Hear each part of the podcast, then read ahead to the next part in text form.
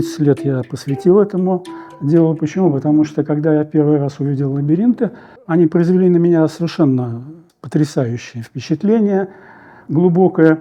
Это было на Соловках э, в Белом море. В архипелаге есть э, группа островов, которые называются Большой и Малый Заецкие острова. И вот на, на этом большом э, есть самое большое скопление в России, да, собственно говоря, и по всему миру. Самое большое скопление в одном месте лабиринтов. И самое ценное – это то, что это не новодело, а это лабиринты, которые дошли до нас издревле. Э, и вот тогда уже, значит, у меня что-то такое там повернулось в душе, а в этот момент как раз прошел первый год моей работы в институте после окончания э, технического вуза. Вот. И потом вот 20 лет я, значит, как бы подходил к этой теме. То есть она со мной жила, но я активно ничего, так сказать, не предпринимал, просто наблюдал. И э, собирал ту информацию, которая есть в этом мире. А, а когда, э, вы, наверное, это тоже знаете, когда концентрируешься на чем-то, то всегда эта информация начинает к тебе приходить. А, многие вещи мне, мною не воспринимались, многие, значит, получали отклик в душе. Ну и постепенно, короче говоря, сформировалось мое мировоззрение по поводу лабиринтов, которое я изложил в книге, о которой Павел сказал. Ну а сегодня, значит, э, вернемся к нашей мистерии. Э, называется «Мистерия жизни». Э, и на самом деле, если уж говорить о мистериях, то это на самом деле самая большая мистерия у любого человека, осознает он это или нет, это его жизнь.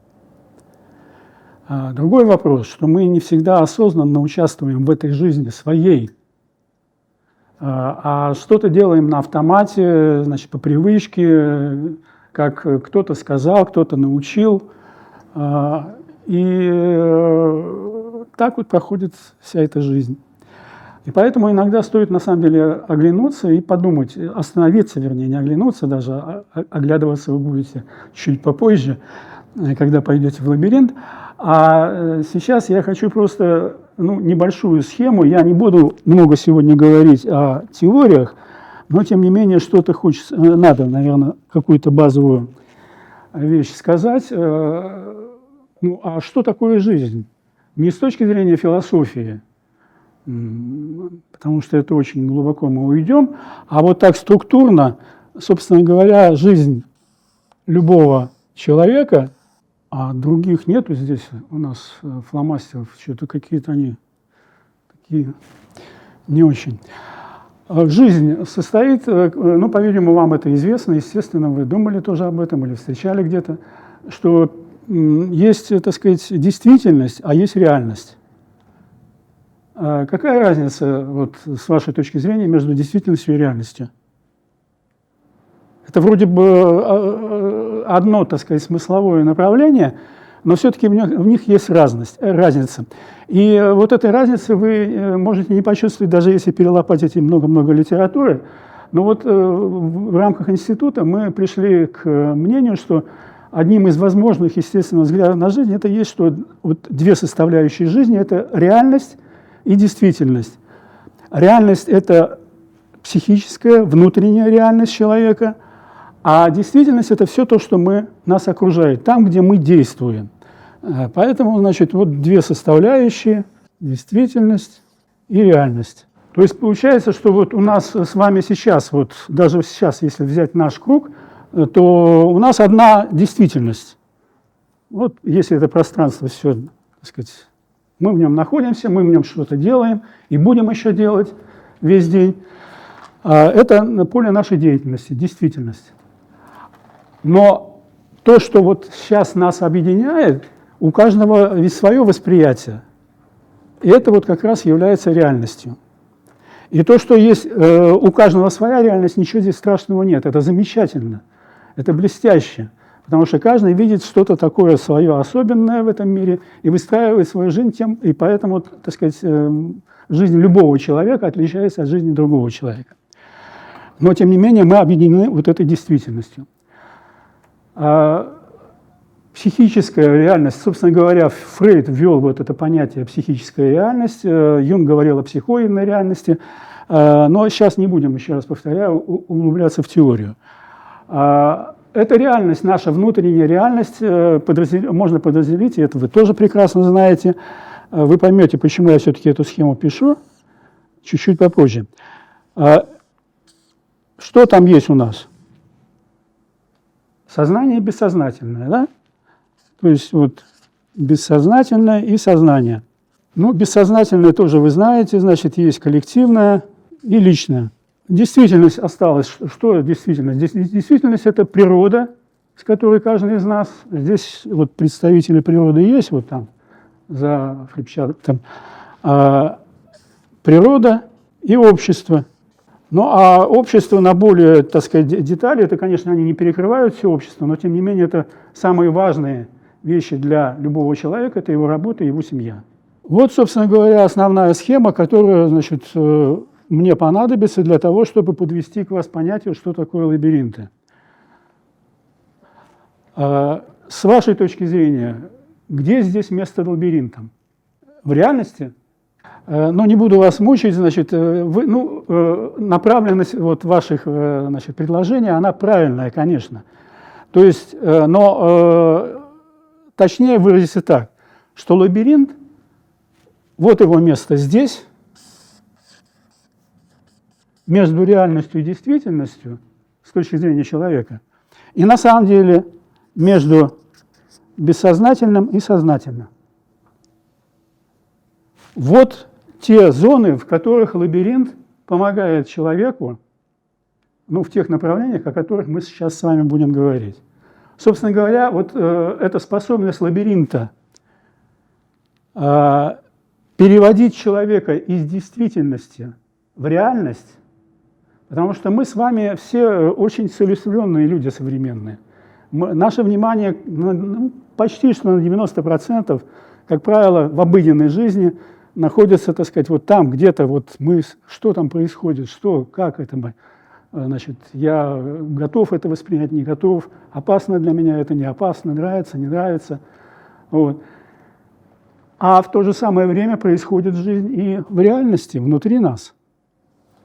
А внутри нас что мы, значит, э, какие мы, ну, если так можно выразиться, параметры, что ли, по которым можем определять, что там какая-то жизнь на самом деле есть.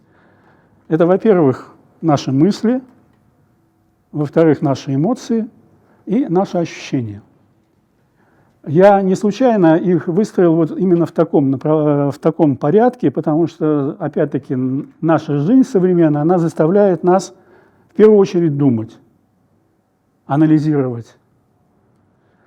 А, конечно, есть моменты, когда мы там гуляем, собираем грибы, там, колем дрова, там, там не надо особо думать, надо просто наслаждаться тем процессом, который, в котором я участвую, в котором я сам создаю. А, но, тем не менее, значит, эти процессы как бы вне поля нашего зрения, внутренние, я имею в виду, процессы. А, а лабиринт как раз нас может, и э, я надеюсь, вы сегодня это почувствуете, э, направить наше внимание, а что у меня внутри происходит.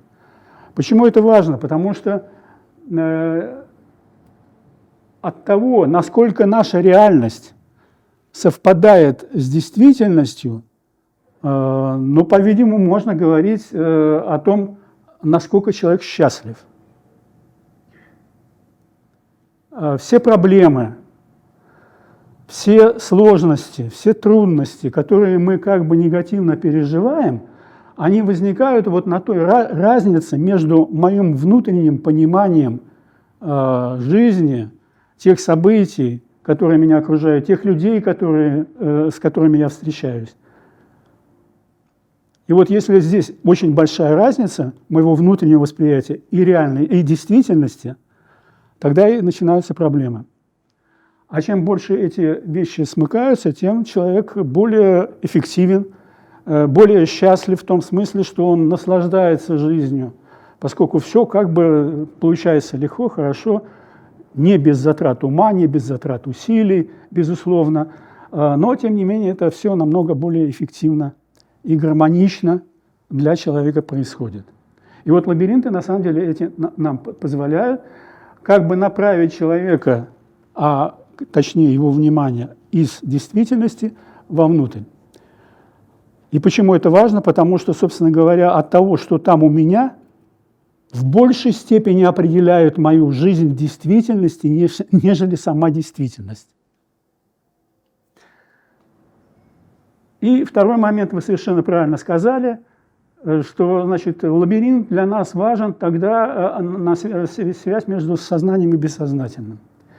Э, человек приходит в этот мир бессознательным. Центр его сознания – эго формируется постепенно в процессе его развития.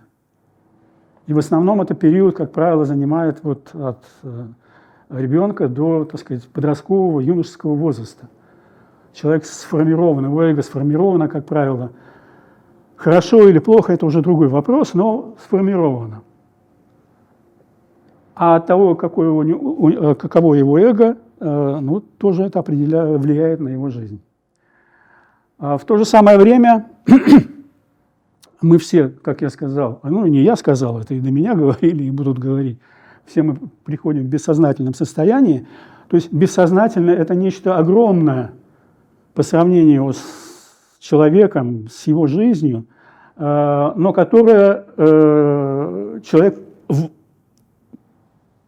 привносит э, в эту действительность своим рождением.